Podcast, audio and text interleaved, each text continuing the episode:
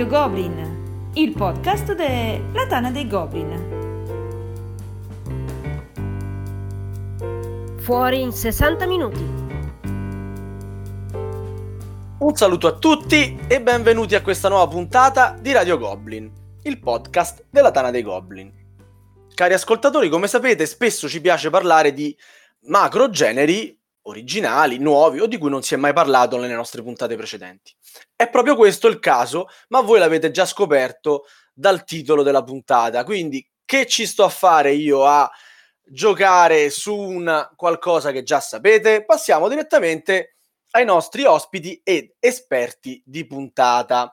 Come ci è stato fatto notare in chat in sede di scaletta, abbiamo il piacere di avere con noi il più amato della Tana, così come da badge dedicata a I Love Fedello. Ciao, ciao a tutti i miei, i miei fans, ciao fans.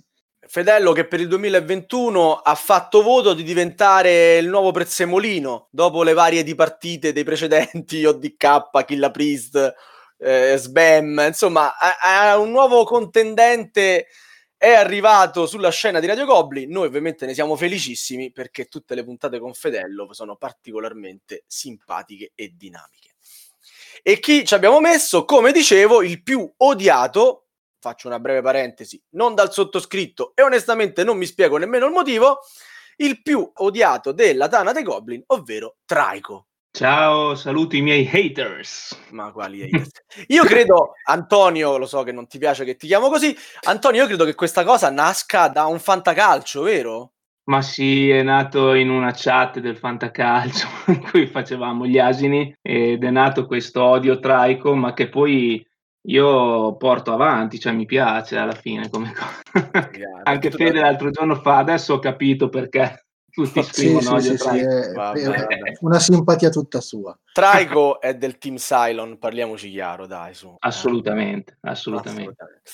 Allora, caro caro Traico, eh, eh, da scaletta partiamo proprio da te. Questa sera si parla di escape room, di giochi ispirati all'escape room e è proprio il caso di iniziare la puntata parlando di quelle reali, da quelle da cui traggono ispirazione questi giochi. Ci tenevi e ti lasciamo lo spazio per farci questa breve introduzione. Sì, grazie. Allora, io mi sono appassionato all'escape room da tavolo dopo essermi appassionato all'escape room reali. Quindi hai fatto il percorso giusto, diciamo. Sì, no, beh, non è vero, si può fare anche all'inverso, però sì, cioè il mio percorso è stato quello. E, um, mi sono un po' informato perché ammetto che ero ignorante anch'io e ho scoperto che praticamente la primissima escape room è stata creata da tale Takao Katoe, che giuro che non è un gioco di parole che mi sono inventato io, nel 2008, dove lui all'interno di un bar aveva messo degli indizi e i partecipanti al gioco cosa dovevano fare? Semplicemente dovevano trovare questi indizi, risolvere gli enigmi e avrebbero trovato altri indizi che li avrebbe portati avanti. Una caccia al tesoro, un po' ricorda anche quelle che adesso sono le, le, le cene con delitto, non so se qualcuno ne ha fatte. E ehm, nel 2012, quindi a distanza di ben quattro anni, eh, un amico di Takao, Kazuya Iwata, leggo, aprì la prima escape room negli Stati Uniti, che ha avuto un botto di successo. Successivamente in Europa è arrivata solamente nel 2011, in Italia addirittura nel 2015. La prima fu a Torino e poi si è sparsa in eh, tutto il territorio. Anche abbastanza velocemente c'è da dire comunque. Perché... Sì, beh, ci sta alla fine, dal 2008 al 2015, in po- poco meno di dieci anni si è diffuso molto. Oggi, cioè nel 2015, perché poi si arriva a conteggiarle lì, ce n'erano già 3.000, eh, quindi fate un po' i conti anche voi di quante possono essere, e sempre allora è stato dichiarato che a Milano ci fosse la più grande di tutte, si chiama Maniac Palace non so se questo primato sia attualmente in essere, ho provato a informarmi ma non sono riuscito a trovarlo. Dopo questo breve accenno storico, che cos'è un escape room reale? Ci si trova in una stanza, si viene chiusi in questa stanza e si hanno 60 minuti. C'è un'ambientazione che cambia radicalmente da stanza a stanza ed è fondamentale che cambi perché è parte integrante del gioco. All'interno di questi 60 minuti troverete una miriade di tipologie diverse di enigmi che possono essere logici, matematici o storici anche a volte, date, cose di quel genere lì. E poi bisogna insomma cercare di risolvere tutti gli enigmi in sequenza per cercare di uscire da questa stanza. Piccolo spoiler che non lo è alla fine, raramente queste stanze si compongono di un'unica stanza però mi è capitato anche che si svolgesse tutto nella stessa stanza. Questo a grandi linee, senza dilungarci troppo, sono le escape room reali. Io le consiglio vivamente di farle, anche se oggi parleremo di quelle da tavolo, perché sono un'esperienza veramente fantastica, adrenalinica, quelle fuori discussione e vale veramente la pena approcciarsi. Perfetto, perfetto. Eh, Traigo ci ha fatto una domanda aperta, Fede, io e te abbiamo glissato. Tu hai fatto Escape Room Live? Io ne ho fatta una soltanto e dopo aver giocato a giochi da tavolo, in realtà. È stata una bella esperienza, purtroppo penso che non scalino molto bene le escape reali perché eravamo in sei e forse eravamo troppi. Dipende molto dalla Ma nel senso che non respiravate dentro la stanza o che poi no, è diventato no. che ha fatto tutto uno e voi guardavate? Diciamo che magari c'erano due o tre che erano più impegnati sul versante dell'enigma e altri due o tre che proprio per spazi magari anche ristretti non riuscivano proprio a seguire la, la cosa molto molto bene. Ho capito. Io ne ho fatte un paio e mi sono piaciute tutte e due. L'ultima che ho fatto addirittura con attori all'interno della stanza che ogni tanto entravano. Bellissimo. Sì, entravano a darci, a darci boh, non consigli quanto a spaventare le, le ragazze che erano con noi. Molto divertenti. Posso dire che due su due non le abbiamo superate, così potete, i, i miei haters insieme a quelli di Traico potranno dileggiarci eh, amabilmente però è stato noi eravamo pochi invece Fede e quindi forse troppo pochi, forse troppo pochi e, e, di cui un paio assolutamente non avvezze agli enigmi diciamo matematici e via discorrendo. Però ci siamo molto molto divertiti e la rifarei anche domani se non fosse che purtroppo non è forse il posto migliore dove chiudersi adesso. Ma quando andrà in onda questo podcast magari sarà tutto risolto perché con la coda di Radio Goblin arriveremo in estate con questo podcast, chi lo sa.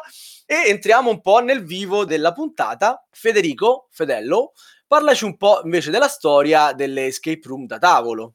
Allora, l'escape room da tavolo, diciamo che dopo l'esplosione a livello mondiale delle escape reali, in varie parti del mondo in realtà ci sono stati vari autori che hanno pensato a come portare nel nostro mondo le escape reali. I primi che hanno provato la strada dell'escape room in scatola sono stati degli americani, a Think Fun, con Escape the Room Mystery at the Stargazer's Manor. Ah, quanto lo dici bene. Eh, perché ho fatto ripetizioni da Infinite Jest. sì, sì, si sente. Eh, eh, lo so. E, bene, comunque è stato presentato nel 2015 alla fiera di Norimberga e poi nel 2016 è stato commercializzato in tutto il mondo, a parte che in Italia, perché è arrivato molto molto recentemente, ma ne parleremo poi. Dall'America ci spostiamo nel 2016 con la Cosmos che porta la fortunatissima serie Exit dei coniugi Inca e Marcus Brand, che ricordiamo per Village, per La Boca, per Il Castello, insomma hanno fatto tantissimi giochi. Da lì abbiamo poi la Identity Games International che presenta Escape Room il gioco che abbiamo qua in Italia con Cranio e quello con il decoder. Poi vedremo che ogni escape ha una sua particolarità. L'anno successivo, nel 2017, arrivano i francesi di Lasmodee con uh, Unlock, anche quella fortunatissima, che sfrutta invece una app da usare su dispositivi mobili, e poi il turno dei nostri italiani Martino Chiacchiera e Silvano Sorrentino con Dexcape. Saranno veramente arrivati dopo degli altri? Ne parleremo successivamente. Le escape adesso stanno dilagando come genere e hanno portato poi vari successori, vari figli e figliastri, diciamo.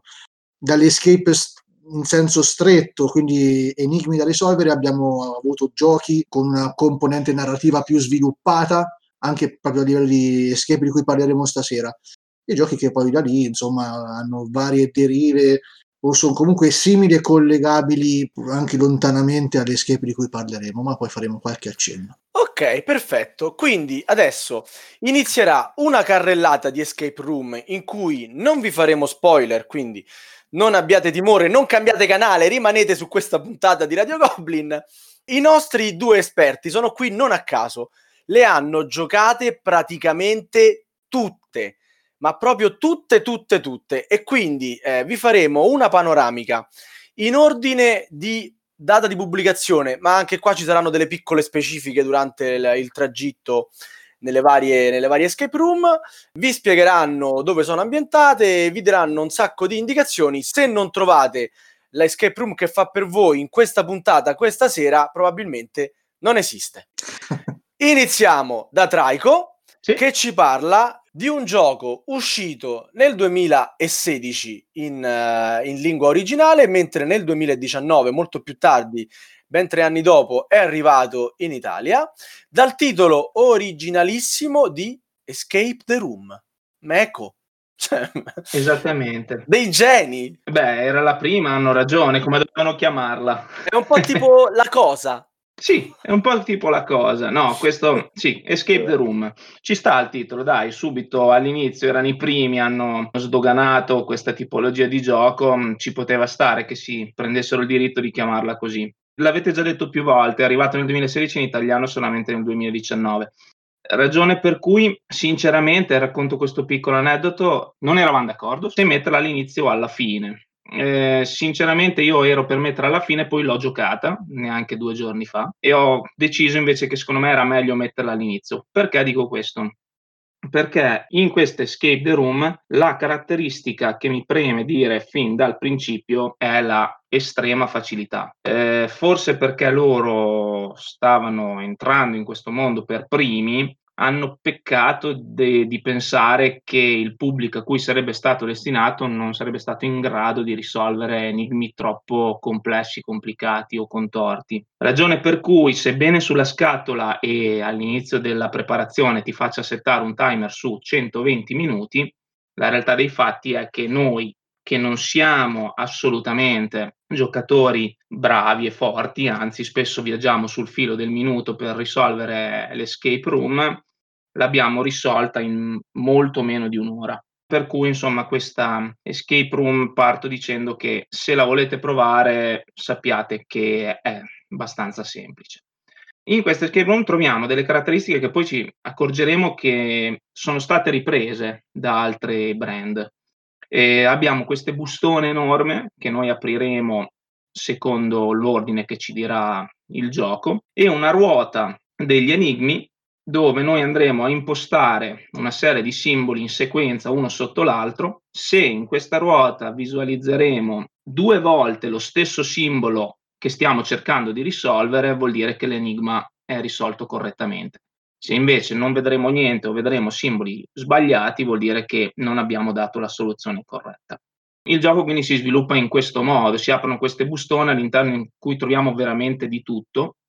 Non dico cosa perché farei dello spoiler. Il sistema di indizi in questa escape the room è stato pensato tramite app.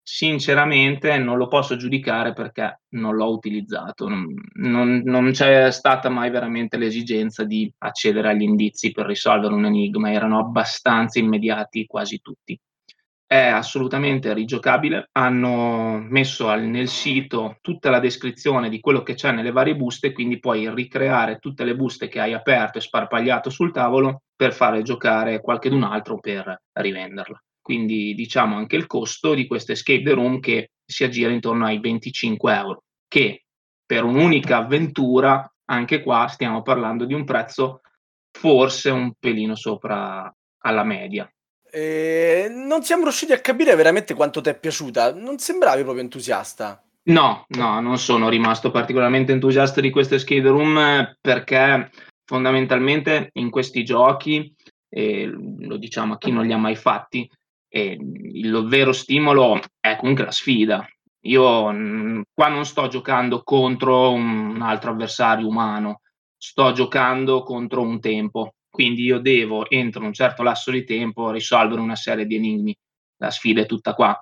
Se io eh, ho 120 minuti a disposizione da setup, mi aspetto un gioco o molto difficile o con una serie molto lunga di enigmi e quindi comunque mi aspetto di giocare, non dico per 120 minuti, insomma, ma almeno un'ora e mezza sì. Invece il fatto di averlo risolto molto semplicemente e in molto meno della metà del tempo non è stato sfidante, quindi non, non c'è stato un, un, gran divertimento nel farla. Io però ci tengo a precisare che io ho giocato questa Escape the Room dopo averne fatte molte altre. Secondo me, se uno si vuole provare ad approcciare a questa tipologia di gioco, questa escape room potrebbe essere un, un inizio se non si sente sicura volere affrontarne altre diverse, però giusto giusto per, per questa tipologia di giocatori. Quindi, correggimi se sbaglio, potremmo dire che, che, questa Escape the Room del 2016 non ha retto il peso degli anni, è invecchiata male.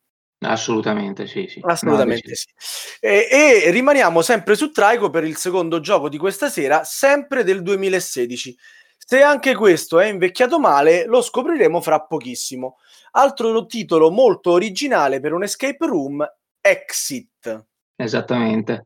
Allora, Exit in Italia l'ha portato Giochi Uniti nel 2016, la prima scatola. È importante dire che ne sono uscite 11 nel frattempo. Quindi, a differenza di Escape the Room, qua, e lo vedremo anche con Unlock e altri brand, è un po' più difficile entrare nel merito della singola eh, avventura, perché essendocene 11, ogni avventura ha la sua caratteristica, la sua ambientazione e la sua difficoltà. Non a caso sulla scatola troveremo segnato da principiante a esperto per sapere a che cosa stiamo andando incontro. Come funzionano queste exit? Innanzitutto abbiamo un libretto avventura all'interno di ogni exit. Il libretto avventura non è nient'altro che un libretto eh, in cui ci sono veramente tante, tante immagini, tante ambientazioni, tanti luoghi, a volte semplicemente un disegno assolutamente incomprensibile fino a quando non si arriva all'enigma preciso. In questo caso noi partiremo controllando questo libretto quasi sempre e dovremo cercare all'interno della stanza le carte a sfondo rosso che sono disegnate. Quando le troveremo, le gireremo, queste carte ci daranno solitamente o oggetti o indizi per andare avanti nella storia. Ed ecco che praticamente nello stesso anno Exit esce e butta fuori per la soluzione dei propri enigmi la ruota degli enigmi. Se qualcuno ha un déjà vu, ne abbiamo parlato tre minuti fa, nel senso che la ruota degli enigmi di Exit è esattamente identica alla ruota degli enigmi di Escape the Room. L'unica differenza sostanziale che troviamo qua è che se in Escape Room hanno trovato questo sistema dei simboli, in Exit invece hanno trovato un sistema particolare. Eh, la ruota ti butta fuori una carta, tu vai a vedere questa carta, questa carta ti chiede che enigma stai cercando di risolvere e tu gli dici sto cercando di risolvere questo e lui ti dice bene vai a questa carta.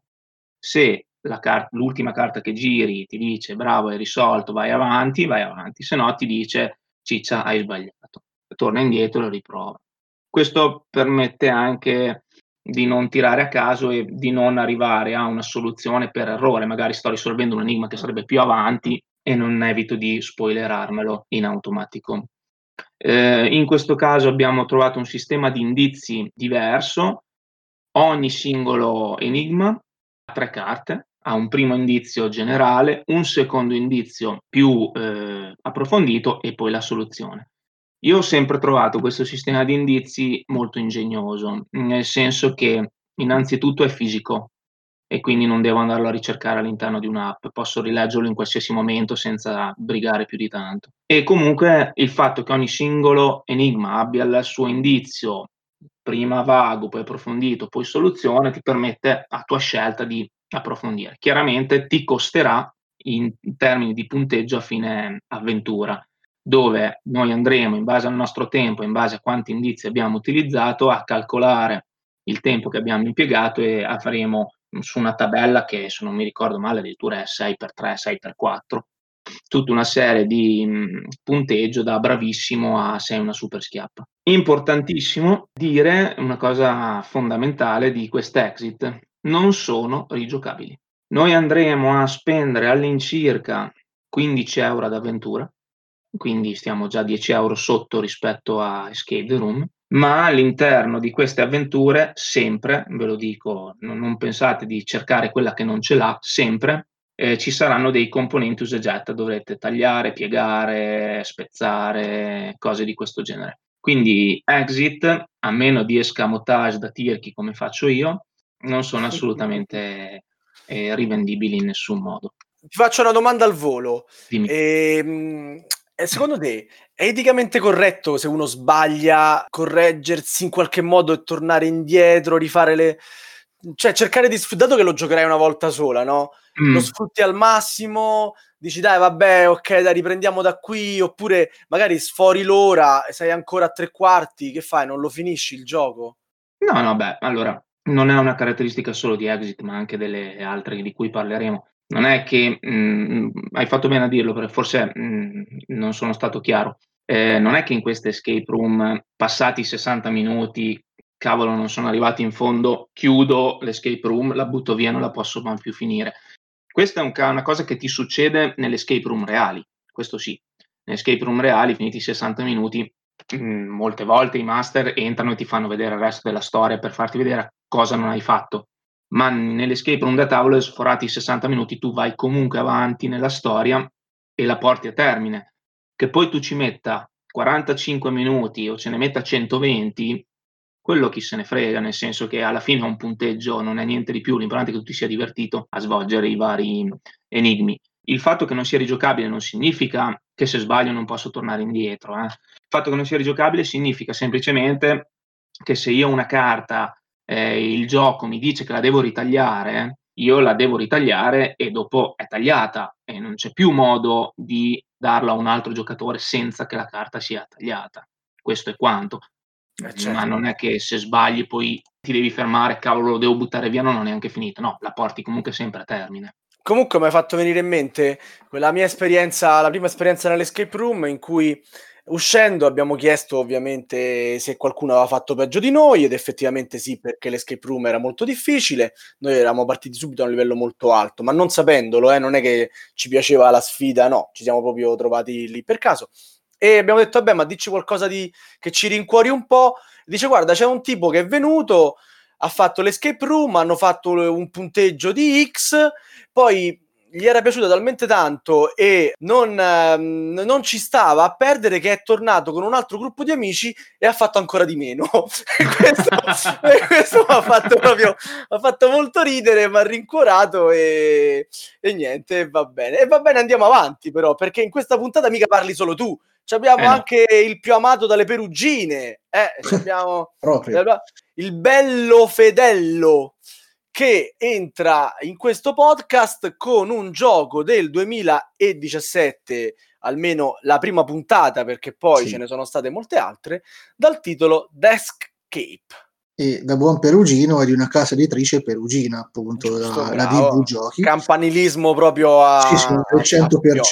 Eh, Gli certo. autori sono il perugino Martino Chiacchiera e Silvano Sorrentino, che è appunto un socio fondatore della DV Giochi. Allora, ho detto in precedenza che il gioco è uscito sì nel 2017, ma è stato pensato prima. Questo perché ve lo dico, ho parlato con Martino in questi giorni, mi sono fatto raccontare un po' qualcosa su come è nata l'idea di Dexcape.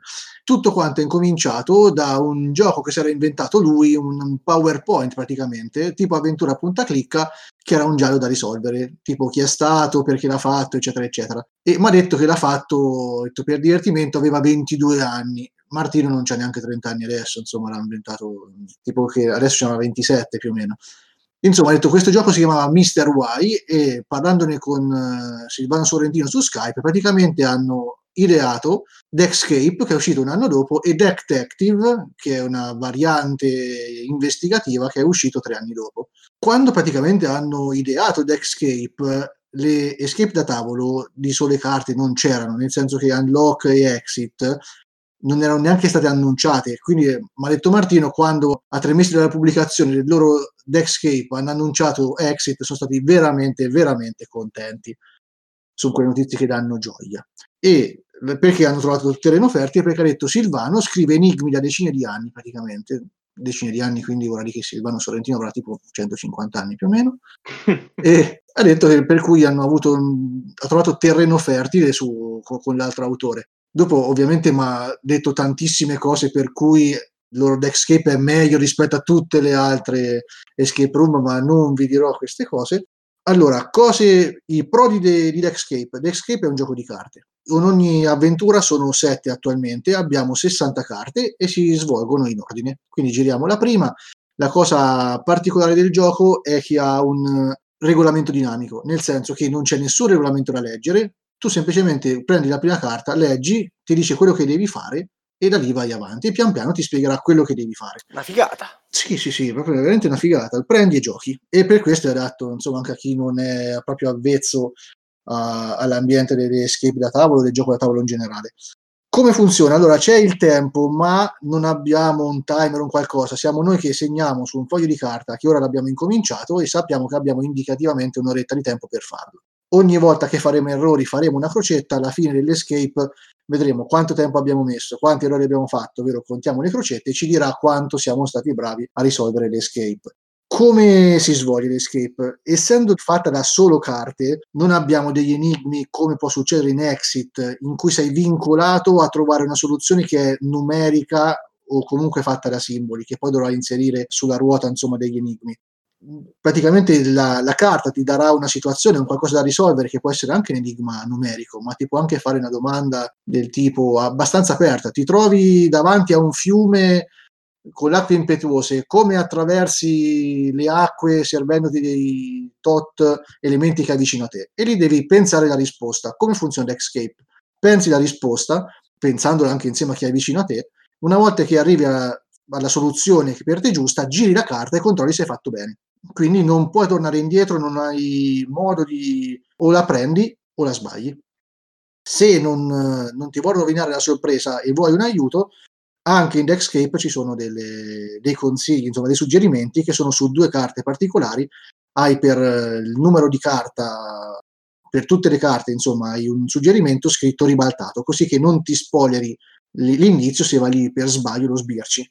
Devi comunque starci un po' attento, devi sforzarti per leggerlo ribaltato. Ma in generale ti è mai successo, Fede, di, di, di, di avere questo problema? Allora, hai, con Deckscape... hai girato una carta, no, ma in generale dico, anche magari sì, i giochi sì, che sì. parleremo dopo. Sì, sì, sì, mi è successo. E lì magari mi è successo per proprio meccaniche inerenti al gioco. Pensi che devi prendere quella data carta, la vai a prendere e vedi che non c'entra niente. Però hai letto quello che succedeva Ho dopo. Ho visto quello che succede e non giocandole ah. mai da solo, le gioco sempre in due, io le, le escape con la mia cara Simona. E lì a quel punto, quando arrivo a un certo enigma che capisco che si finisce là, io sto zitto, senza dire niente ovviamente a Simona, e vedo insomma come, come ragiona lei. C'è un Quindi certo quando... senso di sportività. In sì, sì, sì, sì, il fair play è fondamentale quando, quando si gioca.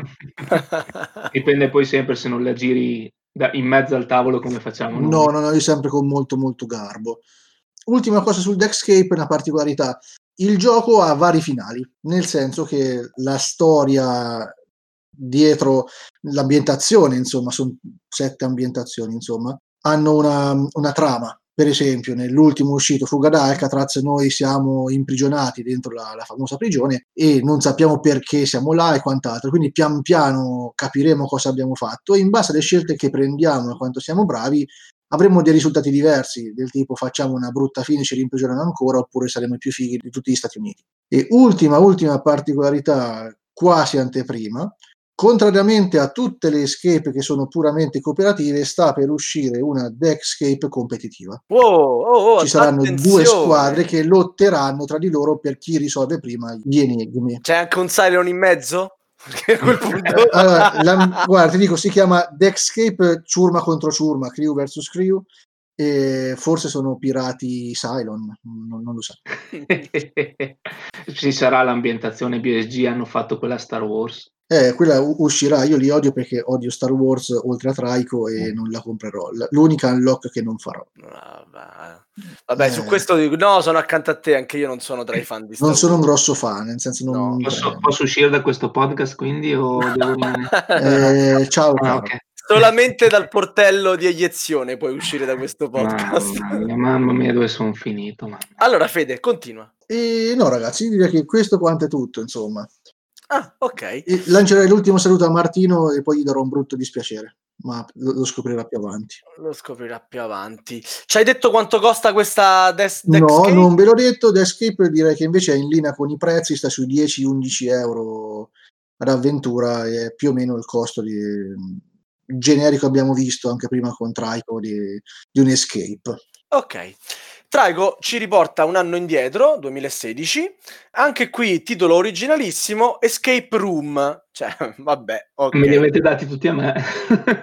vabbè, no, però tra Escape the Room e Escape Room, ma io dico questi editori, no? Ma tutta questa assonanza, questa è, è similissima, è troppo simile, ma anche un po' adesso così facciamo meta podcast, anche un po' di furbizia editoriale, ma quando vado a cercare su Google Escape Room, Escape the Room, a me non mi comparirà mai il gioco, mi compariranno tutte le escape room che esistono nella mia zona. Insomma, invece Dexcape eh, di TV Giochi, bello il gioco di parole qua, no? Eh, eh. Vabbè, vabbè, torniamo sono perugini, son perugini non a Tra l'altro quasi mai troviamo un titolo in italiano, tra, tra l'altro. Cioè, i sottotitoli sì, ma quasi mai troviamo il titolo. Cioè, fuggi dalla stanza. Io non lo comprerei mai. Neanch'io, eh, è, ver- è, veramente orrendo. Va bene. Allora, Escape Room, Cranio 2016 se non sbaglio, come ha detto Sava. Qual è la particolarità di questa Escape Room che non troviamo in nessun'altra eh, Escape Room da tavolo? È quello che loro chiamano il Chrono Decoder, una scatola anche abbastanza ingombrante, che oltre a fare da timer, ma quello non è certamente la sua caratteristica principale, ha queste quattro fessure in alto nelle quali noi andremo a infilare quattro chiavette di plastica tra un set di 12, mi pare, non vorrei dire una cavolata, che andranno inserite in un ordine ben preciso. Cioè, come funziona? Anche qua abbiamo le bustone con dentro i vari materiali come in Escape the Room, quindi oltre ad aver copiato il nome abbiamo copiato anche le bustone. Queste sono accuse molto molto gravi, eh, verrai denunziato. no, no, no, beh, è evidente, cioè è identico. Io non ne prendo la responsabilità. No, ma poi io non ho detto chi, chi ha copiato da chi, perché sono uscite nello stesso anno, quindi è evidente che uno dei due abbia copiato da quell'altro. Ma non è detto, non è detto secondo me non è, non è detto. in queste bustone, che sono tre grosse bustone, quindi ogni singola avventura è fatta sempre di tre grosse bustone, dovremo risolvere tre enigmi. E già questa è una particolarità, cioè nel senso, in tutte le altre escape room che affronteremo stasera rarissimamente ci si limita a dover risolvere solamente tre enigmi. Invece escape room funziona così, tre enigmi, fine. Come funziona?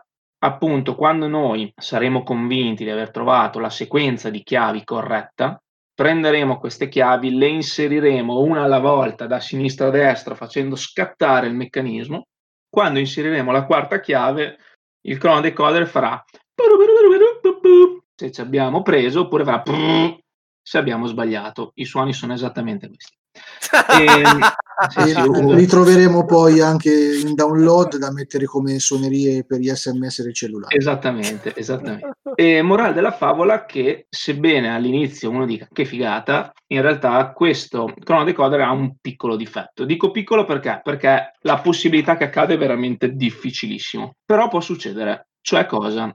Non è che tu il Chrono Decoder lo accendi e gli dici, Bram, oggi faccio l'avventura, il mio PC si è rotto, bellissima avventura mm, che troverete all'interno della scatola. No, non funziona così. Tu accendi il Chrono Decoder e inizi a infilare le chiavi. Il Chrono Decoder come è programmato? È programmato che il primo enigma de, di questa avventura è questo, il primo enigma di questa avventura è questo, il primo enigma di questa avventura è questo, il primo enigma di questa avventura è questo. Questo significa che se tu inserisci il primo enigma, lui sa che stai facendo quella room lì, ma finché non inserisci il primo, non lo sa. Cosa significa?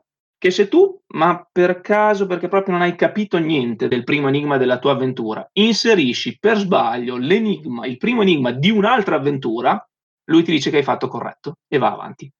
Questo Chrono Decoder non ha uno schermo, non ha niente, ha solo questi due suoni che io ho riprodotto alla perfezione e quindi assolutamente non, non, ha, non, ha, niente che possa limitare questa casualità, che ripeto è difficilissimo che all'interno di una sequenza di 12, diciamo lettere per comodità, anche se sono simboli, all'interno di io debba inserire A, B, C, D e io inserisca E, F, G, H, è praticamente impossibile. Però eh, questo difetto cioè, è di fatti è stato evidenziato online più volte. Per il resto, cosa posso dire? Posso dire che mh, queste screen room io le ho trovate particolarmente pesanti.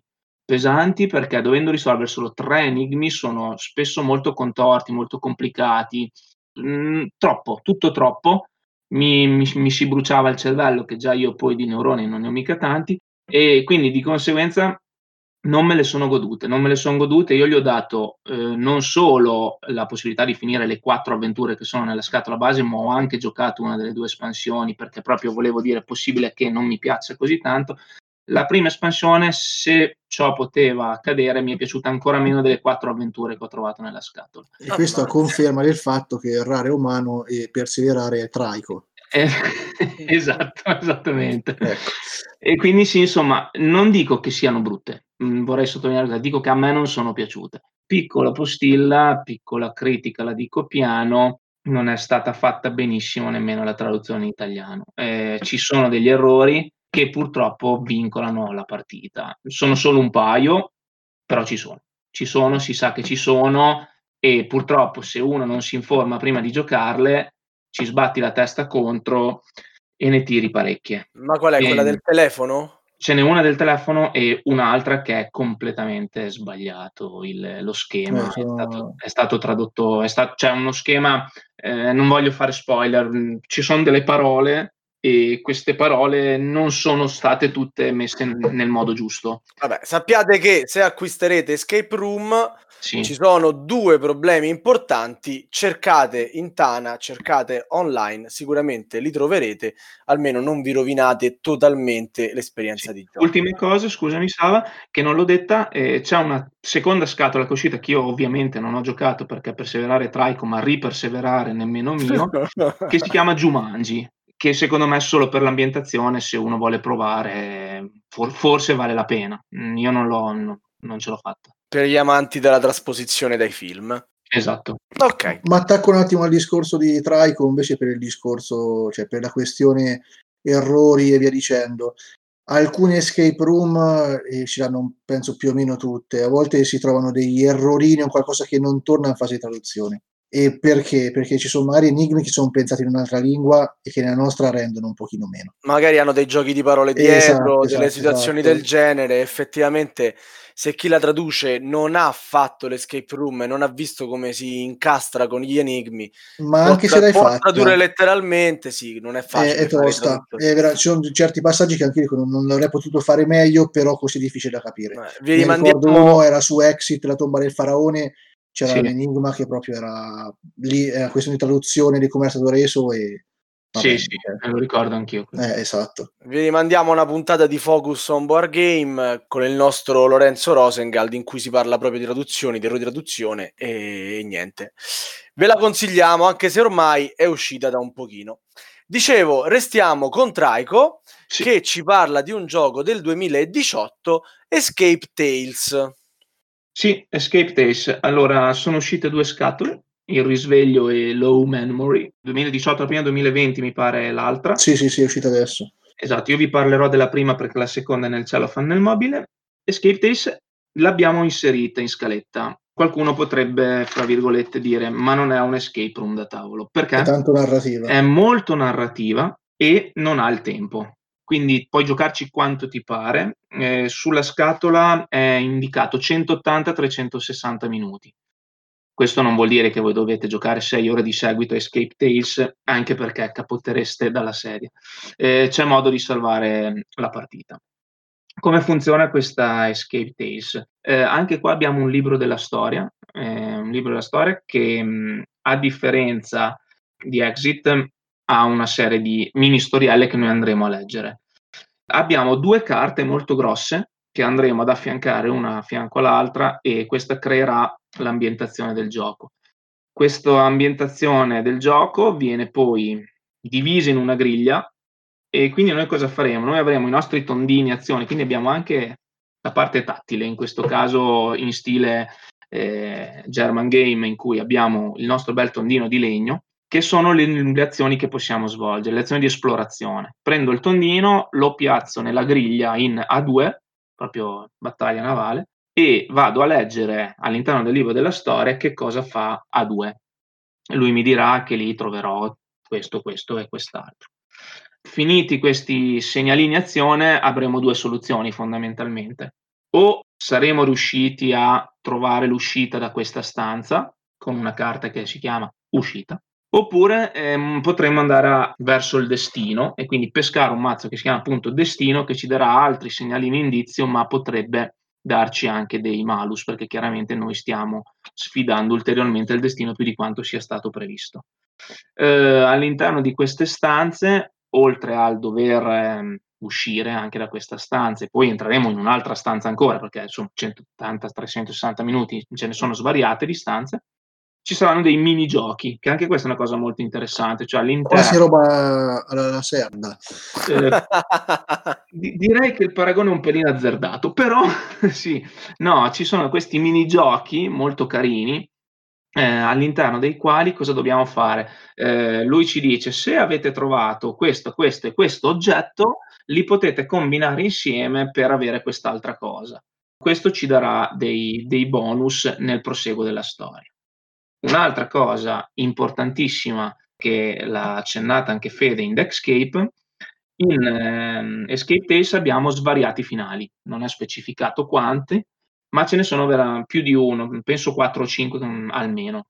Quindi come noi andremo a sviluppare la storia, che quindi come diceva sempre Fede è narrativa, è molto narrativo questo gioco, è meno escape room, avremo un finale differenziato. Io personalmente ne ho fatto soltanto uno, poi mi sono detto questa non la rivendo, la tengo lì, aspetto di dimenticarmi tutto, tipo basta una settimana solitamente, però ne, ho, ne, ho pare- ne, ho, parecchie da parte, quindi non, non è un problema eh, la lascio lì, la faccio salare un attimo, quando ne ho voglia la rimetto sul tavolo, me la rigioco da capo, vediamo se arrivo a un finale differente. Anche questo secondo me alla fine è una cosa carina come, come cosa. Eh, questo di fatti forse ha fatto lievitare un po' il costo perché comunque stiamo parlando di 30 euro di gioco. Mm, è più lungo, ha più finali, è, è rigiocabile nel vero senso della parola, quindi è rigiocabile anche dalla stessa persona quindi secondo me 30 euro ci stanno. Io la consiglio se si vuole un attimo uscire dal, dallo schema classico dell'escape room. È veramente... Ma tu le giochi anche da solo, Traico? No, io le gioco tutte con mia moglie.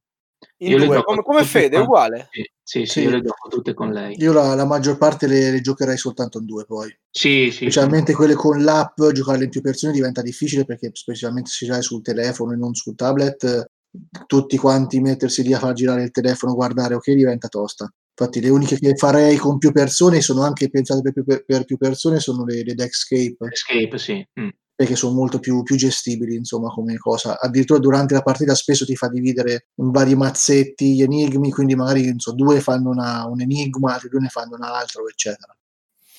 Ok, ok, no, era, per, era curiosità perché alla fine un gioco del genere si presta anche a giocarlo in, per conto proprio sostanzialmente, no? Sicuramente è più sfidante, dove non arriva, cioè quando uno è con gli amici dove non arriva uno, arriva l'altro, da soli bisogna un po' cavarsela autonomamente. Eh, che ci sono, è importante dire che ci sono delle avventure che da solo non le potresti sì, giocare. vero. Ah, Devi essere vero. almeno in due. Motivo? E per esempio, guarda, te lo dico adesso, a breve parleremo degli unlock. Un'avventura di unlock ci si divide all'inizio proprio della partita. E in due, in un gruppo squadre. fa una serie di enigmi, un altro gruppo fa un'altra serie di enigmi e ti devi incontrare a un certo punto. Oh. E tu gli enigmi degli altri non li saprai e non puoi neanche comunicare più di tanto. Quindi lo puoi giocare due volte? Sì, se vuoi scoprire gli iniziali dell'altro gruppo, sì. Ah, ok, ok. Traigo, avevi qualcos'altro da dirci su Escape Tales? No, no, io um, lo Ci siamo? e sì, sì, ribadisco, quindi... io la consiglio vivamente per uscire un attimo dallo schema delle escape room classiche, ne vale veramente la pena. Difatti ho comprato il seguito perché lo voglio fare. Ottimo, e quindi dicevo rimaniamo su Fede e su Unlock. Esattamente, appena nominato. Io qua, ecco, il dispiacere che do a Martino è che il mio preferito è Unlock. Io trovo siano delle escape veramente geniali con un effetto wow incredibile. E Unlock, allora, sono sette uscite, Ogni uscita è composta da tre avventure diverse, facile, intermedia e difficile. Dico subito il prezzo, costano appena uscite 30 euro e quindi il prezzo è 10 euro avventura, proprio nello standard. Allora, la particolarità di Unlock qual è? Che ha una parte con delle carte e l'altra parte fondamentale del gioco, non si può fare a meno, è l'app. C'è un'app totalmente integrata all'interno della, dell'escape che ti fa sia da timer, quindi c'è un conto alla rovescia abbastanza ansiogeno, ti fa la musica di sottofondo e a volte dei, fa delle cose particolari sue, tipo all'inizio di una certa avventura, appena fai partire l'app ti suona il telefono. Mm-hmm. Colpo di scena. È veramente figo. E Ma le app... te lo devo chiedere subito. Sì. Dato che il timer è impostato dalla, dall'app del gioco stesso, è vincolante al 100% oppure... No, assolutamente no, no è semplicemente poi hai... vogliamo continuare, lasciaci giocare in pace. Sì, sì, sì, sì. No, non fa niente, semplicemente ti dice che il tempo è scaduto e quando farà il conteggio del finale farai meno punti, lì ti dà da, da 0 a 5 stelline, se superi magari il tempo previsto ti dà meno stelline solitamente poi sono da un'ora qualcuna delle unlock dura anche, da, anche 90 minuti di tempo mm. dipende ce n'è un'altra invece molto molto figa che era ambientata su un sottomarino e lì insomma finisce l'ossigeno e devi ricaricare il tempo pian piano trovando le bombole d'ossigeno come funziona Unlock? In brevissimo. Si parte da, da, una carta. Noi avremo una carta al centro del tavolo, sulle carte abbiamo dei numeri segnati che fanno riferimento ad altre carte. Ogni carta sul retro c'è un numero, solitamente, a volte ci sono lettere, c'è qualsiasi cosa. Ogni scatola è veramente diversa e hanno molto cambiato un po' anche le, le regole dentro. Insomma, qualche funzionamento particolare sempre inserito. Prima carta, ci sono dei numeri di carte, recupero quelle carte, ovviamente non sono messe in ordine, quindi devi cercare in mezzo la carta giusta. Giri le carte, e ci sono degli oggetti indicati dal colore su un angolo, rossi e blu, che possono interagire tra di loro. Voglio far interagire la carta rossa numero 1 e la carta blu numero 5, 1 più 5 fa 6, cerco la carta numero 6. Se ho fatto bene, la carta numero 6 sarà il risultato dell'effetto di quelle due carte. Per esempio, ho la carta 1 accendino, la carta 2 legno, le combino insieme e ottengo la cenere. Nel caso di prima, dicevi degli errori fatti, magari combino oggetti tra di loro e metto insieme in qualcosa e ottengo un dinosauro che non c'entrava niente. E, ehm, dicevo, hanno cambiato le, le regole nelle varie scatole. All'inizio c'erano degli enigmi costanti in tutte le, le uscite, c'erano delle carte gialle che risolvevi con dei codici numerici di quattro cifre e lì ti vincolava molto. Nelle ultime uscite non c'è più questa cosa e l'applicazione fa sempre più da, da padrona con delle cose veramente veramente interessanti. Ce n'è un'avventura, si chiama Insert Coin, in cui noi veniamo catapultati dentro a un videogioco. E bellissimo, bellissimo. Praticamente... Hanno copiato il titolo del podcast eh, sui coin. Bravo. Chi ha copiato chi? Eh, chi lo sa, chi lo può sapere. E, no, lì praticamente a un certo punto quasi che giochi sull'applicazione come se fosse retro game, un giochettino insomma degli anni, fine anni 90. È veramente, veramente figa. Ecco, la, l'applicazione c'è qualcuno che non, non ama giochi con l'applicazione. Eh, io la trovo veramente geniale, riesce a dare un tocco a, ad ogni avventura. Oltre all'app c'è anche tutta un'altra parte di, di, gioco che è proprio fisica, quindi anche con le carte stesse andremo a fare cose, cose particolari, insomma, puzzle, castelli di carte, ci avremo a che fare anche proprio con la scatola, dovremo andare anche fuori dal gioco, c'è un pensiero laterale, veramente degli escape completi, io mi diverto veramente sempre tantissimo. Poi ecco, mi hanno fatto questo dispetto di farlo uscire a tema Star Wars, e... ma io voglio bene com- comunque, sì. Ok, perfetto. E... Traico 2019 Mystery House. Sì, Mystery House uscita con cranio, particolare, particolare, particolare. Cosa abbiamo? Abbiamo un uh, escape room in 3D. Sto giro hanno provato a stupirci in questo modo. Come hanno fatto? Hanno creato all'interno della scatola proprio del gioco, che quindi nel momento in cui la apri hai questo labirinto, chiamiamolo, anzi non chiamiamolo, è un labirinto, in cui da setup è, è tutto con delle fessure in alto, da setup noi dovremmo andare a mettere questi um, tagliandi di cartone in certi determinati punti secondo una, uno schema prestabilito. Già da eh, libretto di istruzioni c'è scritto a caratteri cubitali, attenzione spoiler, quando inserite questi cartoncini non guardate cosa c'è. Ciccio, eh, io però eh, per infilarlo nel posto giusto devo guardare che cacchio c'è. Quindi a me già sta cosa, diciamo che in partenza mi aveva un po' fastidiato. Io è logico che cerchi di guardare il meno possibile, ma l'occhio ti casca. Sì, e come diceva devi prima fare Fede, come quando, quando, esci, vai su qualche locale che c'è l'amico sobrio, la stessa cosa. Prendi uno che non gioca e lo metti lì a fare tutta questa cosa. Sì, e poi però lo mandi anche a casa oppure a dormire sul Ah, certo, no, no, dopo lui sta lì e giocherà con la Play. ci sta, ci sta, la prossima volta ci provo. E quindi niente, beh, questa cosa mi aveva un po' fastidiato, ma va bene, non solo a me. Dopo, quando uno ha inserito tutte queste varie tesserine, la particolarità di questo gioco è appunto che è in tridimensionale, quindi con una torcia che ti forniscono loro oppure con eh, quella del cellulare, bisogna guardare all'interno di questo labirinto, eh, sinistra, destra, di fronte, tutto ciò che si vede sui muri eh, dell'ambientazione della stanza che si sta guardando e eh, controllare cosa c'è.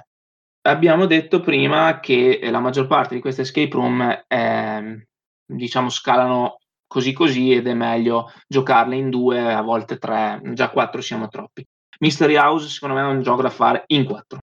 La scatola ha quattro lati, si guarda contemporaneamente i quattro lati della scatola e questo diciamo che favorisce il gioco. Favorisce il gioco perché stiamo guardando quattro cose contemporaneamente è come se ci fossero quattro carte sul, sul tavolo che possiamo consultare ognuno la sua e dare indizi agli altri. Di contro, cosa abbiamo? Abbiamo un'app che funziona in modo completamente diverso da Unlock, eh, molto meno interattiva, eh, in cui molto semplicemente noi entreremo e andremo a dire: Bene, sto guardando eh, il muro tal dei tali, vedo una torcia, quindi entro eh, in A5 e dico che in A5 pigio la parola torcia e il, il, l'app mi dirà: Guarda che una torcia non c'è, hai perso minuti preziosi sì, c'è la torcia, prendi la carta tal dei tali che da adesso in poi la potrai usare, eh, oppure eh, la torcia non si può prendere perché è bloccata, non ci arrivi.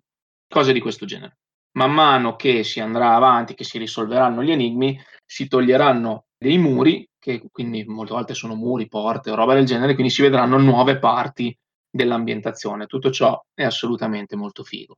Qual è il problema di questa escape room? Cioè che c'è un problema, è l'ergonomia ci si ritroverà a girare questa scatola continuamente, continuamente, continuamente, perché io parto vedendo uno dei quattro lati, a un certo punto mi rompo le scatole di guardare lì perché ho visto tutto quello che c'era da vedere e si gira la scatola e mi guardo un altro lato. E quell'altro inizia a dire ma qua ci abbiamo già guardato, questo qua l'abbiamo già fatto, sì sì ci ho cliccato io, no aspetta guardiamoci, no rifacciamolo, bam, hai perso due minuti, eh, tutte cose così. E questo certo non aiuta il gioco.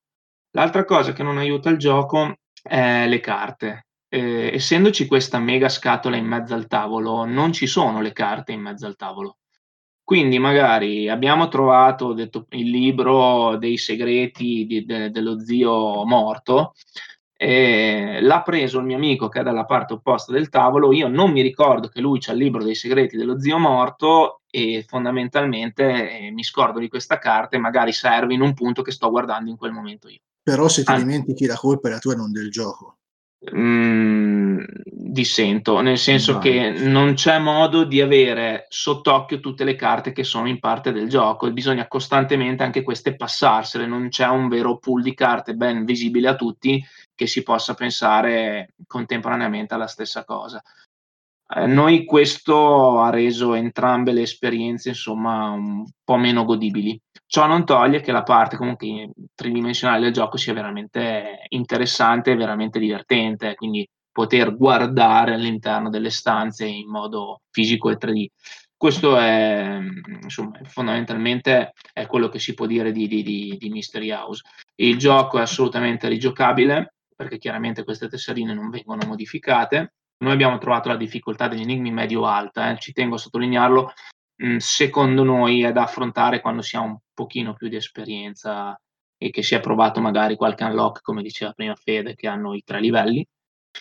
E, e viaggia sui 30 euro con ehm, due eh, avventure all'interno della scatola base, quindi siamo sui 15 euro ad avventura, però la componentistica è molto più imponente di una qualsiasi altra scatola. Ma quando dici che è rigiocabile, intendi rivendibile? Nel senso... Sì, scusami. Eh, okay. Cioè non, non, si, non, è usa e getta, non ci sono componenti che rovinano gioco, quindi non puoi rivenderla o prestarla ad altri. Sì, beh, rigiocabile nel vero senso della parola direi che ci sia solamente Escape Tales e basta, sì. Ok ragazzi, ci lasciamo alle spalle anche Mystery House, stesso anno, stesso traico, Fuga dal manicomio di cui ci avevi già accennato qualche escape room fa.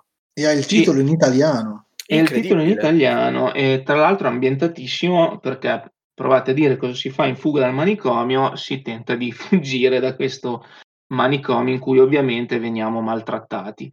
Ci tengo a fare una precisazione all'inizio, non l'ho ancora finito, eh, perché Fuga dal manicomio sono 10 avventure e sono una storia unica, quindi non è come può essere in Unlock che troviamo tre avventure ma sono assolutamente slegate tra di loro. Se non ricordo male ci sono dei legami tra scatole diverse, giusto Fede? Cioè ci sono ambientazioni che ritroviamo nelle varie scatole di Unlock.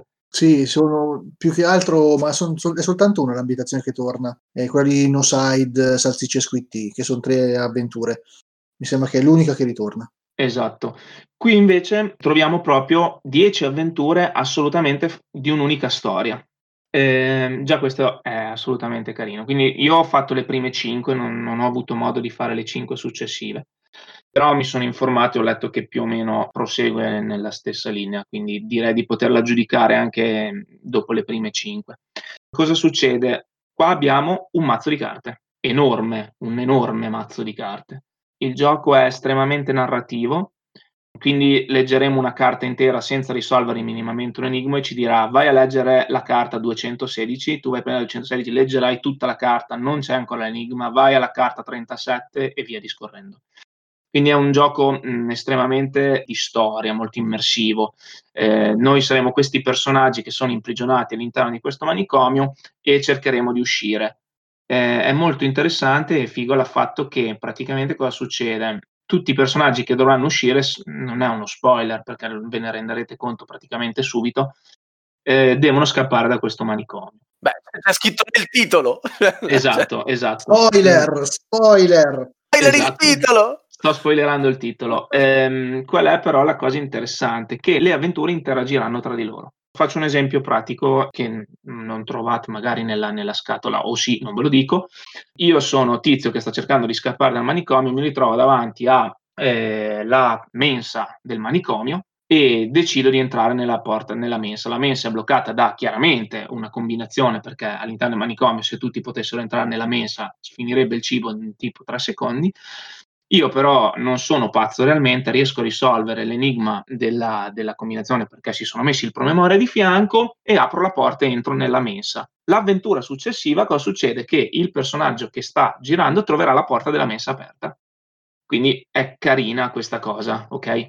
Ma non la troverà aperta sicuramente, la troverà aperta se voi avete deciso di aprirla eh, durante l'avventura prima. Il gioco cosa ti fa fare? No. A un certo punto ti dice se hai aperto la porta, la carta 377 bianca sostituiscila con la carta 377 rossa. La carta 377 rossa semplicemente quando ci arriverai con la relativa avventura, che non è necessariamente quella successiva, dirà la porta, eh, ho trovato la porta già aperta. E questa è una cosa molto carina del gioco. Carina sì. Ma cambia e... molto la storia però, cioè se non puoi passare da quella porta No, no, no, fondamentalmente ti abbuona un enigma che hai già risolto, fondamentalmente, perché ah. sennò tu dovresti nuovamente risolvere l'enigma della porta. Lo stesso enigma, ok. Esatto, e quindi invece Però lui... Ti... Gli stessi dati e le stesse... Sì, sì, assolut- assolutamente, perché se tu... Questo non è una... In fuga dal manicomio non è detto, anzi, non faremo tutte le stesse scelte quindi può darsi che eh, tu scelga di andare verso la porta della... perché il gioco a un certo punto ti dice dove vuoi andare? Vuoi andare nella mensa, nella area comune o, o, nel cesso? E tu scegli di andare nella mensa. Se non hai scelto di andare in mensa, sei andato in bagno, può darsi che il personaggio successivo che eh, verrà troverà la porta della mensa chiusa perché tu non gliel'hai aperta. E que- tutte queste combinazioni modificano la storia di, di avventura in avventura. Ovviamente c'è un piccolo contro, eh, essendo 10 avventure con tanti enigmi, stiamo parlando di un numero di enigmi da risolvere veramente, veramente imponente. Questo fa sì che non siano proprio, proprio tutti a livello, nel senso che io ho trovato alcuni enigmi che potevano essere interpretati in svariati modi, cioè non, anche a posteriori, avendo visto la soluzione, ti rendi conto che di, dici, cazzo, non potevo arrivarci perché mhmm, questa cosa che tu dici che dovevo interpretare così si poteva tranquillamente anche interpretare Pomi e quindi chiaramente questo è un aspetto un po' meno bello del gioco. però questo però ce l'hai su tutte le escape praticamente. Cioè io ti dico, ne parlavo con Martino, ma non adesso, ma ai tempi. Io ho playtestato una o due delle escape e lì praticamente il, il lavoro di playtest dietro è pazzesco perché hanno veramente dei gruppi di playtest non soltanto italiani magari nel caso della Da Vinci che è italiana ma anche all'estero perché comunque la forma mentis e il modo di ragionare è diverso da, proprio da, da persona a persona ma anche da nazionalità a nazionalità. Ma in italiano veramente non pensa come in tedesco. Quindi anche per questo che magari non c'ha difficoltà su certi enigmi che magari altri gruppi italiani o altri gruppi stranieri hanno risolto tranquillamente No, no, su questo sono completamente d'accordo, però cioè, anche a fronte di ormai qualche decina di escape room fatta, in questo caso particolare mi sono ritrovato davanti a degli enigmi che potevano proprio tranquillamente essere risolti in mille modi diversi, non, non c'era proprio Ok. una, una direzione chiara dell'enigma, hai capito? Potevi veramente Ok. avere tante, tante, tante, tante interpretazioni, il che Eh, veramente eh, ti, ti- ti fa perdere completamente il, il filo. Eh, non mi ricordo se ho detto quanto costa. Eh, siamo sui 40 euro per 10 avventure. Mm, direi che il prezzo avventura sia assolutamente il più conveniente della serata. di quanto ci vuole avventura più o meno? Un'oretta, un'oretta d'avventura, eh, sì, sì, sì, però ri- ribadisco, eh, eh, non è un'ora intensa come quella di Unlock. ok Eh, stiamo parlando di un'ora in cui hai molta parte narrativa. Ok Bello, e poi non, non hai comunque il timer immagino la fai No, no, no, no, no, non hai il timer, non hai il timer, eh, però è un po' come Indexcape. Ti segni mh, quando inizi Ok. e, poi, e poi hai dei malus se, se sbagli a risolvere Ok, i- ok. gli enigmi.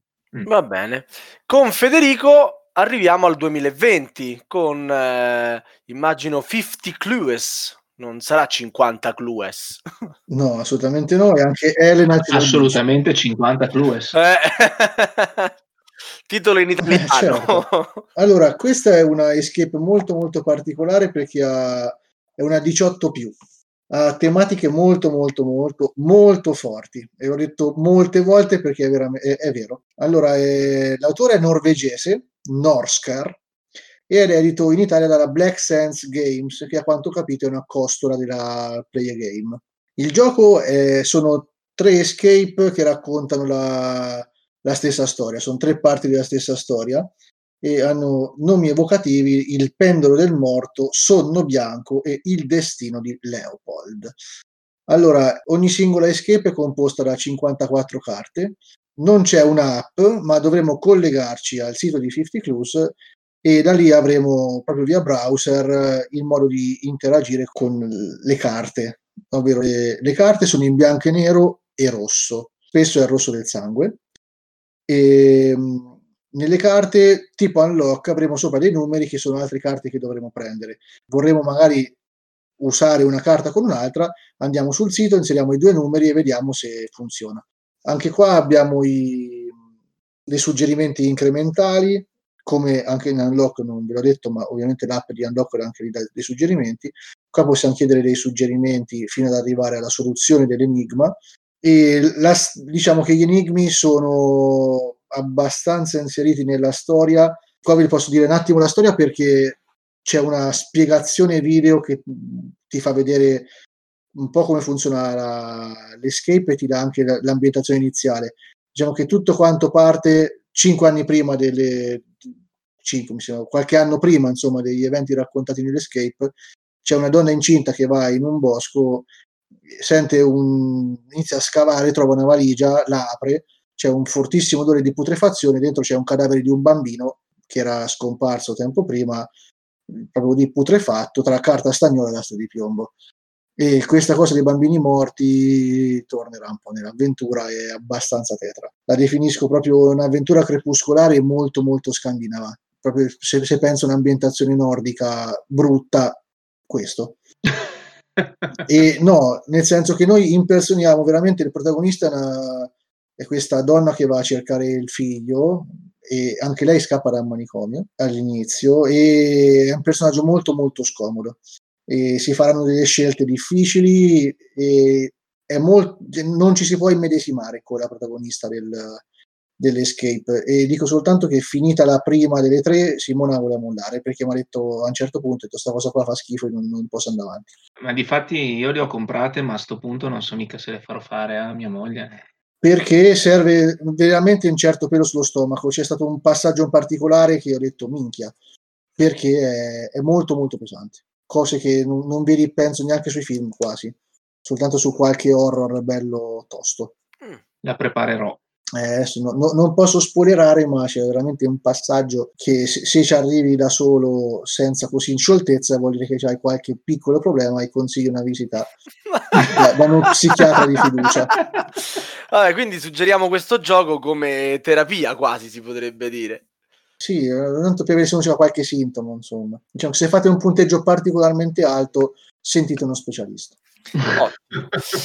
Traico invece ci parla di un'altra trasposizione, poi un'altra, in realtà mi pare che la prima di cui parliamo, abbiamo parlato di trasposizioni con eh, Jumanji, abbiamo accennato Star Wars. Sì. Qui invece abbiamo l'Escape della Casa di Carta, telefilm che è andato, che ormai va da diversi anni per la maggiore, insomma. Sì, esattamente. Ehm, anch'esso edito da MS Edizioni come Escape Days, forse non l'avevamo detto. Io sono un grande fan della Casa di Carta, un telefilm che mi piace da matti. Mm, O di Tokyo? Sì, non mi piace per niente. Perfetto, a posto, già, già ci vogliamo bene. Forse sono tra i pochi a cui sono piaciute anche le stagioni successive. Sì, Ehm, sì, ma anche a me sono divertentissime. Esatto, e quindi io ho comprato questo gioco al day one, cioè io quando l'ho visto è uscito, l'ho prenotato e ho detto io il primo giorno che esce lo voglio avere sulla scrivania. Tant'è vero che poi mh, ho convocato immediatamente, questa è stata una delle pochissime che abbiamo fatto in quattro. Ho convocato immediatamente due amici, mh, anche loro appassionati della serie TV, e ce lo siamo sparati subito la sera in cui è arrivato. E vabbè, eh, che dire. Lo rivendo e non a malincuore. ehm, Addirittura! sì, Io vorrei far notare che praticamente, a parte forse gli exit, eh, a Traiko praticamente non è piaciuto niente di quello che fa. No, Eh, no, è non è, vero. non è vero, non è vero. A me gli exit piacciono molto, mi è piaciuto Escape Days, mi è piaciuto tantissimo e anche Fuga dal manicomio la trovo molto bella, eh, non mi Oh, sono ok, piaciute le altre.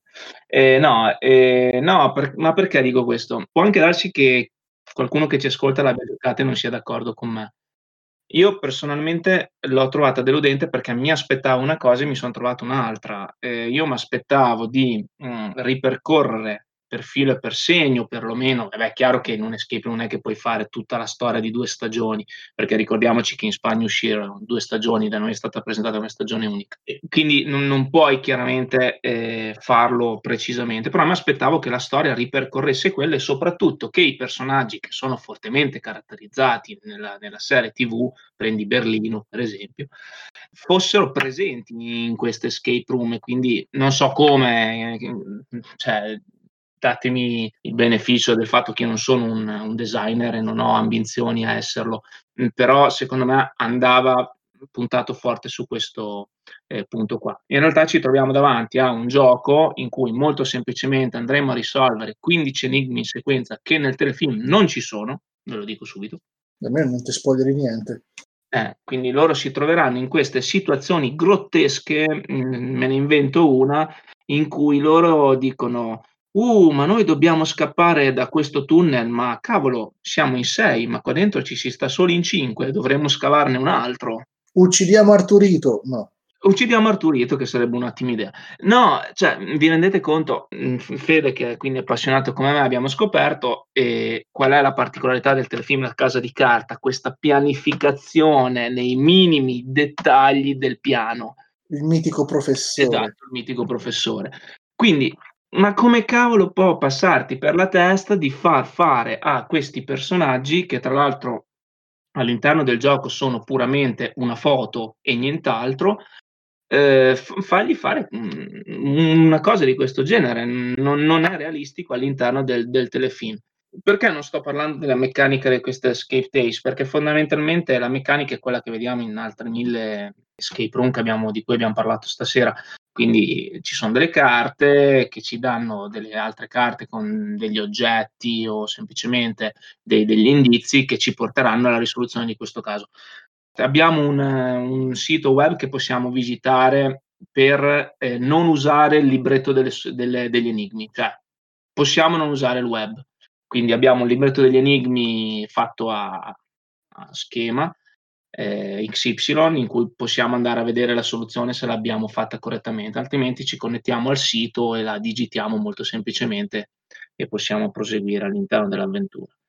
Però insomma, io quello che dico io è questo, non si sente la casa di carta. È vero, abbiamo le immagini dei personaggi, ma il tutto si riduce a questo.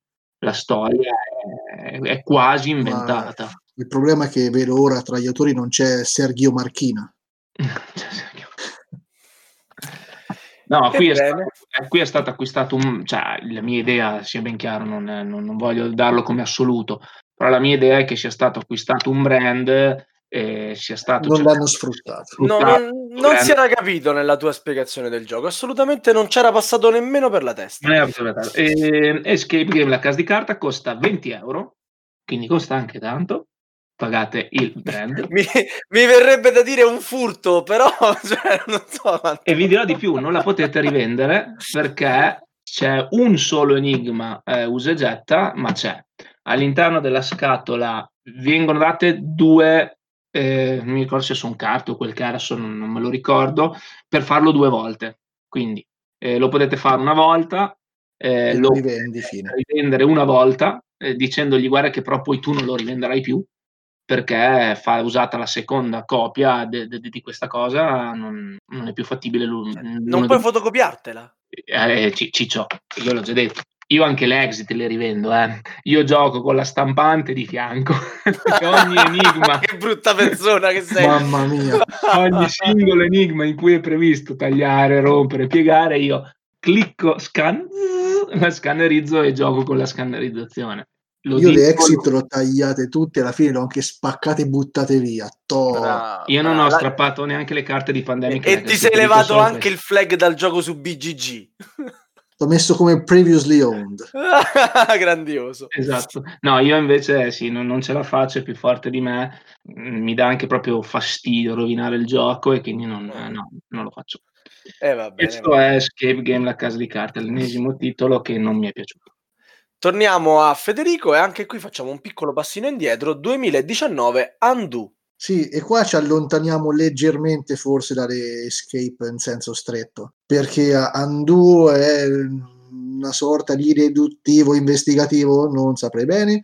Allora, noi in Undo siamo dei viaggiatori del tempo, siamo dei tessitori del destino, come ci dice la scatola. Praticamente, allora, sono in italiano mi sembra sono soltanto tre titoli. Ogni gioco, ogni avventura inizia con un evento drammatico che è sempre la morte di una persona noi dovremo alterare il passato per far sì che quella persona non muoia più, decida di non uccidersi o comunque non venga uccisa.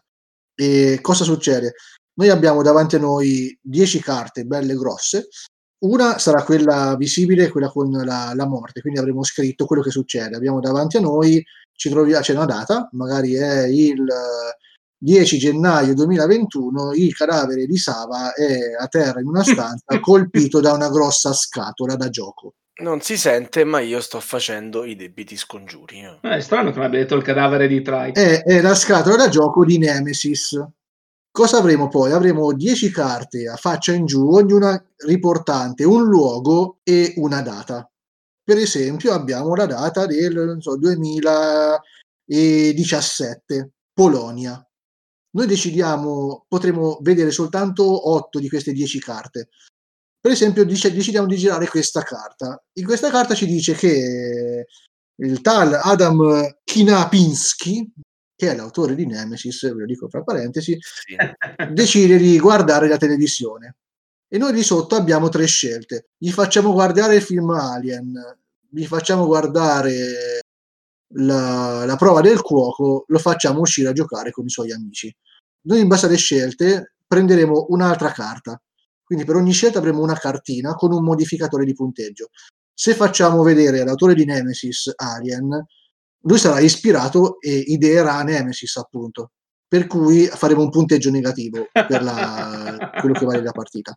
Se invece magari lo facciamo uscire a giocare con i suoi amici, lui non penserà a Nemesis e non lo ideerà mai. Per cui non c'è questo gioco che cadrà in testa Sava. Mm. E avremo un punteggio positivo in tutte le avventure faremo questa cosa, viaggeremo nel passato, cercheremo di capire quello che succede, perché succede e cambiandolo quale effetto avrà sulla vita o la morte del nostro protagonista, del caro estinto. Quindi se per esempio c'è una carta col 1979, magari negli Stati Uniti, se andiamo lì e vediamo che si parla di Ridley Scott, noi cerchiamo di non fargli girare Alien, di non farlo proiettare nelle sale, così che Sava sarà salvo Mm. o salvatore. Mi ricordi un po' il bavastro quando parli così. Che salutiamo amabilmente. Ciao Franci. Allora, Fede, se non volevi raccontarci altro su Ondu, io Sì. direi di passare velocemente agli ultimi due titoli. Li abbiamo lasciati per ultimi perché un pochettino si discostano dalle escape room di cui abbiamo parlato fino adesso. Del primo ci parla Traico ed è Sherlock. Sì, esatto, cioè anche Andue entra un po' in questa categoria del Sì, sì, sì, infatti l'abbiamo pseudo mini deduttivi, insomma, non, non so se si possono definire così. Sì, Hanno della loro che sono tutti one shot, ecco. Sono tutti one shot. Sherlock, cosa sono? Innanzitutto io quando li ho acquistati la prima volta ho comprato acquista, cosa che ovviamente non faccio praticamente mai. Mi è arrivato il pacco a casa, io non ci credevo, eh, ho detto ma cos'è sta roba? È un mazzettino di carte minuscolo. picciolo. Minuscolo, minuscolo, minuscolo, minuscolo. Sono state fatte nove avventure le- in, due se- in tre set da tre. Le prime sei sono assolutamente slegate le une dalle altre, mentre le ultime tre sono tutte a tema Far West e un pochino la storia si, si ripete, cioè si, si collega l'una alle altre. Cosa si fa in Sherlock? Stiamo parlando di un mini deduttivo, perché un mini deduttivo? Perché in questo caso noi avremo spesso un omicidio, e dovremo andare a capire come si è svolto e alla fine della partita rispondere a una serie di domande a scelta multipla per eh, dire come è andato realmente eh, l'assassinio. Cose che poi tra l'altro vediamo anche praticamente in, in Sherlock Consulente Investigativo, che ha più o meno lo stesso finale, eh, solo il finale in comune. Qua invece abbiamo un mazzo di carte, di 60 carte, che verranno distribuite a tre a testa. Noi solitamente lo giochiamo in quattro questo. E, mh, molto semplicemente al tuo turno dovrai scegliere di fare una cosa. Cioè tu leggi la carta per te e non puoi dire niente agli altri giocatori di questa carta. Fatto salvo per delle parti che sono evidenziate che il gioco ti dice questa la puoi dire agli altri. Il più delle volte questa parte sottolineata non è assolutamente mh, chiara agli altri perché in realtà poi la carta dice tutt'altro. Mh, perché ti, ti nomina due parole lontanissime in due frasi completamente separate che sembra che siano la stessa frase, ma in realtà sono due frasi staccate. Al tuo turno cosa puoi fare? Dicevo, puoi fare due cose. O la gio- carta la giochi in mezzo al tavolo e quindi la rendi disponibile a tutti gli altri, o la scarti definitivamente dal gioco. Cosa significa?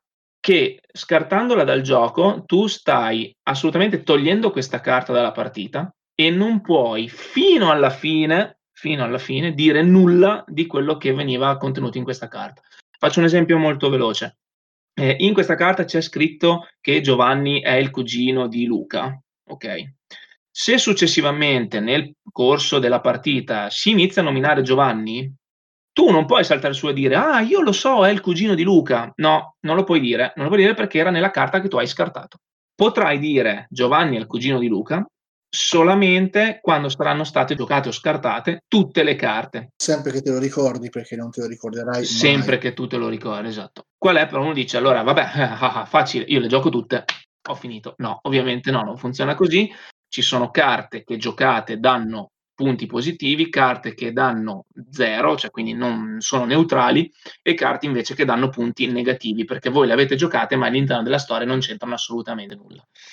Quindi bisogna sempre ponderare cosa giocare e cosa no, sebbene ad inizio partita il più delle volte si va per sommi capi e per tentativi, nel senso Ma che... tantissimo, perché escono a casissimo le carte. Esatto, sebbene io mh, me ne manca una, la nona mi manca, le altre Ah, io l'ho fatte tutte. Ah, grazie. Eh, sebbene secondo me comunque ci siano delle carte che è evidente fin dal principio che è molto facile che siano positive, tutte al più sono neutre. Difficile che sia negativa. Non sempre però questo tipo di ragionamento si riesce a fare. Alla fine dell'avventura eh, risponderemo alle domande e faremo un punteggio molto semplicemente. Vedremo se siamo stati bravi. Noi ci sono delle volte che abbiamo fatto dei punteggi altissimi sbagliando l'assassino. Ah.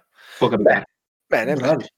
Mm. A te sono piaciute quelle ambientazioni western? Sì, sì, a me sono piaciute. Sì. La preferita? Eh, ma io ho fatto le prime due, la seconda mi è piaciuta un po' di più della prima, la terza devo ancora farla. Eh, no, no, però a me, a noi, noi queste Sherlock piacciono e ti dirò di più, vi dirò di più, piccolo aneddoto, La casa editrice originale spagnola, che perdonatemi, non mi ricordo come si chiama, eh, se magari nel frattempo Sabat digita lo trova, ehm, l'anno scorso ha indetto un, un concorso. Fondamentalmente dovevi creare la tua Sherlock, mandargliela e loro selezionavano tra tutte quelle arrivate eh, quella che avrebbero pubblicato. Noi abbiamo partecipato, in realtà poi l'ha fatta mia moglie dall'inizio alla fine, l'abbiamo anche playtestata più volte, funzionava, era carina, eh, non siamo stati selezionati, purtroppo eh, ho sempre detto adesso la metto in TAN in download gratuito, ma mi dimentico regolarmente, lo farò. Io aspettavo il lieto fine, che palle. No, purtroppo no. Tra l'altro si vinceva un botto di roba. Fede chiude questa puntata con l'ultimo titolo, Detective. Detective è simile a Sherlock come funzionamento. Sappiamo da Martino che è stato ideato anche lui questo tipo tre anni fa. A differenza di Sherlock ha delle carte molto belle, le illustrazioni sono veramente fighe. Sono due avventure diverse. Allora, la cosa particolare è che c'è un elemento 3D dato dalle carte. Quindi proprio all'inizio della partita ci sono delle carte che metteremo incastrate proprio sulla scatola del gioco e daranno l'ambientazione. E lì dovrai girarla e guardare quello che c'è, quello che succede e cambieranno anche poi nel corso della partita, man mano che si scoprono delle cose. La particolarità ancora più rispetto a Sherlock è che le carte sono in ordine, non vengono mischiate. Essendo in ordine usciranno le cose in certi momenti ben precisi, ci saranno anche dei momenti in cui c'è il colpo di scena per cui giri la carta, colpo di scena, trovi il cadavere da, nella sala da pranzo. E quindi c'è un nuovo elemento che entra nel momento prestabilito, quindi la storia è, ha un inizio e una fine praticamente e arrivati in fondo al mazzo dovremo capire cosa è successo, perché e via dicendo. La storia si sente, si sente molto, specialmente il secondo mi è gustato. Basta, tutto qui. Velocissimo proprio. Ma sì, perché è molto simile a, a Sherlock in realtà come, come il cosa. Il secondo aumenta un po' come difficoltà perché io ho giocato solo sì, prima. esatto, il primo è molto semplice perché comunque ti fa entrare un po' nel, nel meccanismo, penso. Un po' tutti quanti sono abbastanza semplici. La seconda ha un elemento esterno, insomma, devi ragionare in modo particolare. Non tutti quanti apprezzano la cosa, un amico mio ha detto che è proprio Moon Logic, perché devi ragionare molto fuori dagli schemi per certi versi, a me ha divertito molto. È una di quelle cose che quando la capisci, se la capisci, ti senti veramente in gran figo. E io proprio lì brillavo di luce mia. Bene. Ragazzi, abbiamo fatto una parallela, direi anche vasta, sui giochi de- de- ispirati all'escape room chiudiamo la puntata con un vostro consiglio, un consiglio ancora relativo ai giochi, ma soprattutto su come approcciarsi a questo genere così particolare. E comincerei con Traico. Sì, ehm, allora dicevamo, ne abbiamo affrontate parecchie stasera, un, almeno una decina, forse anche di più. Eh, quindi capisco lo spaesamento di chi vuole approcciarsi a questo mondo. Le unlock sono sicuramente un buon approccio. Partono piano, aumentano più velocemente, c'è l'app che ti aiuta e oggi come oggi sappiamo che siamo tutti un po' più tecnologici e questo le favorisce. Di contro possiamo dire che le prime scatole sono ormai praticamente introvabili, quindi mh, dovreste partire comunque da scatole successive che forse hanno lievemente aumentato l'asticella. Non, eh, troppo. non troppo, non troppo, sì. Tutte le altre che abbiamo fatto, fatto salvo quelle che insomma mh, mm, abbiamo espressamente detto di non fare perché sono particolarmente complicate, possono andare bene per partire. State solo attenti a trovare una tipologia di gioco che appunto non vi renda l'esperienza drammatica e quindi informatevi, cioè se dovete comprare una delle 11 exit, non comprate la prima che va in offerta su Amazon, come ha fatto Volmei, ma eh, molto semplicemente informatevi se perlomeno è a un livello, se non volete fare principiante perché pensate di essere un po' più su un intermedio, però non comprate la prima che capita, che magari vi capita un expert e le odiate, quindi sì, il mio consiglio è anche quello lì. Fede? Io, nel senso, la mia esperienza è stata quella di partire con uh, Dexcape perché il costo è abbastanza, è molto abbordabile perché paghi 10 euro e vedi se ti piace. Dopo, se ti vuoi approcciare a, a qualcos'altro, io consiglio sempre le, le, Unlock perché è un'esperienza veramente molto, molto divertente. C'è l'app e non tutti l'apprezzano. Secondo me, chi cerca un'esperienza più vicina alle escape reali, forse Exit è la scelta giusta enigmi abbastanza tosti, c'è abbastanza da spremere le meningi. Poi, se piace la parte narrativa, ho visto le, le schiettezze sono decantate da chiunque, e poi dopo da là, volendo, uno può anche tentare il grande salto a finire proprio a narrativi veri e propri, investigativi, tipo il detective che è il top del top.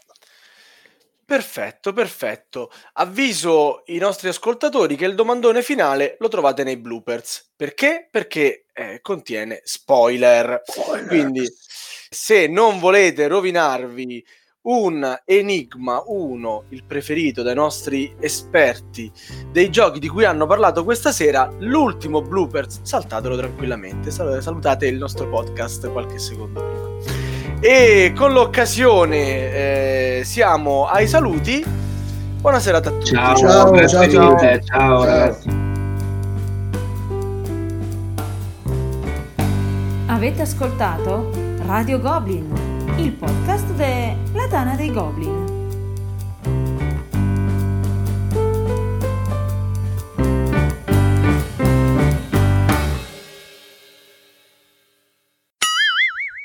21.51 e partiamo. 3, 2, 1. Piccole chicchine, lui ha detto che ha inventato... Scusate ragazzi, sono al telefono. Questo è il, tele... Questo è il telefono. Sì. Cioè non è uno zampognaro sotto casa no, che vuole è... gli spicci. Scusate, rispondo al volo un attimo. Ma rispondi, tanto ormai è andato sto pezzo. No, non, posso, non ci posso guardare più prima di un'ora e mezza che sto registrando una cosa. Eh. fai il figo pure con gli amici. se ti ricordi dove eri arrivato, riprendi sì, sì, sì, eh, ci, ci riprovo adesso, più, più, o meno. Vai sereno. Ok, e, uh, devo dire anche 3-2-1. eh, c'ho ancora più disturbo, è entrata anche Simona in tutto ciò. Uh, ti, ti, ti, emoziona questa cosa. Eh? Ti devi prendere. Io sono, nel, io sono nella stanza dove si cambia la bimba, quindi mia moglie non può cambiare il pannolino a sua figlia. Pensa tu, suo figlio, tra l'altro. Sì, ovvio. Ok, allora, dai, ci riproviamo. 3, 2, 1. Io non mi ricordo che cazzo stava lì. Eh, come? Me lo ricordo, no, no, non me lo ricordo. No, stavi, no, parlando, mi ricordo... stavi dicendo che... No, no, dicevo come è nato, ma non lui. ricordo com'era l'intonazione, com'era. Comunque... Ma rifallo da capo. No, no, sì, da capo un cazzo. Bene, adesso che ci sentiranno pochi eroici eh, ascoltatori, qual è l'enigma che va fatto soffrire di più, ma che quando l'avete risolto avete goduto come, che, che so io, la, la, vittoria della Champions League eh, o una partita, che ne so, a Imperial 2030? Dai, parto io. Vai, eh, l'enigma non era per niente tosto, però lì ho, ho dato veramente rimatto. Era l'avventura di Unlock ambientata nelle Mille e una notte e a un certo punto ci troviamo davanti a una porta. Quindi avevo davanti a me l'applicazione e c'era un, l'ingresso di una caverna con davanti un pietrone. E non sapevo che diavolo fare e, mm. cioè non c'era l'indizio non sapevo do, come andare avanti detto, boh, non, non, lo so e, e, lì per lì proprio il lampo di genio dove siamo ambientazione e una notte prendo il telefono, apriti sesamo e la porta si è aperta. È stato bellissimo. E lì proprio Unlock è entrato nell'Olimpo dei giochi bellissimi. Cioè vabbè adesso, adesso si capisce tanto dei tuoi consigli di questa sera. Questa cosa la dovrebbero ascoltare tutti e, e, e vi, faccio, vi, dirò di più vi dirò di più. Lui lo scrisse sul forum questa cosa me lo ricordo benissimo. Sì, sì, non, sì. Non scrisse chiaramente che cosa bisognava fare ma lui scrisse e me lo ricordo benissimo una cosa del tipo oh raga, in questa avventura c'è una cosa che io sono andato giù di testa. Questa cosa è successa, è successo che quando io mi sono trovato davanti a sto pietrone, mi è venuto in mente il commento di Fede e io l'ho risolto in un secondo. vi giuro, è andata così, vi giuro, è andata così. Cioè, io l'ho risolto immediatamente perché ho detto è questo quello che diceva lui e subito ho detto apriti sesamo e si è aperta la porta. Ci ho messo un secondo a risolverlo perché mi è venuto in mente il suo commento. Ti è, becca questa, Fede. Eh, Vabbè, gente. Non era e, spoiler, eh, però è stato proprio un collegamento mio che ho fatto in quel momento. E invece Traico? Allora, nemmeno il mio era performante come Enigma, ma mi sono sputanato. Ci ho pensato un'ora e mezzo di puntata, ma a me è venuto in mente quando è che mi sono divertito un botto a fare un escape room ed è Unlock anche in questo caso. Ed era l'avventura, se non mi ricordo male, Fede correggimi, dell'assalto al treno. Sì, uh, fantastica quella. A un certo punto tu devi prendere dei pezzi di cartone Sì. e tirare giù dei Sì. bersagli che hai piazzato dalla parte opposta Sì, sì, sì, sì, sì. e finché non li hai tirati giù tutti non puoi andare Non avanti. andare avanti. È, è bellissima sta cosa. Esatto, mi sono divertito come un matto a fare questo lancio di, di- di- di cartone che dovevi tirare giù i, i bersagli, è stato molto molto divertente. E dopo altre cose che trovo divertenti che ci sono sia sulle exit eh, che sulle unlock, quando c'hai un qualcosa dentro la scatola Sì, o, o, Eh. o sfrutti proprio la scatola. super spoiler, Per- ma è per fare qualcosa.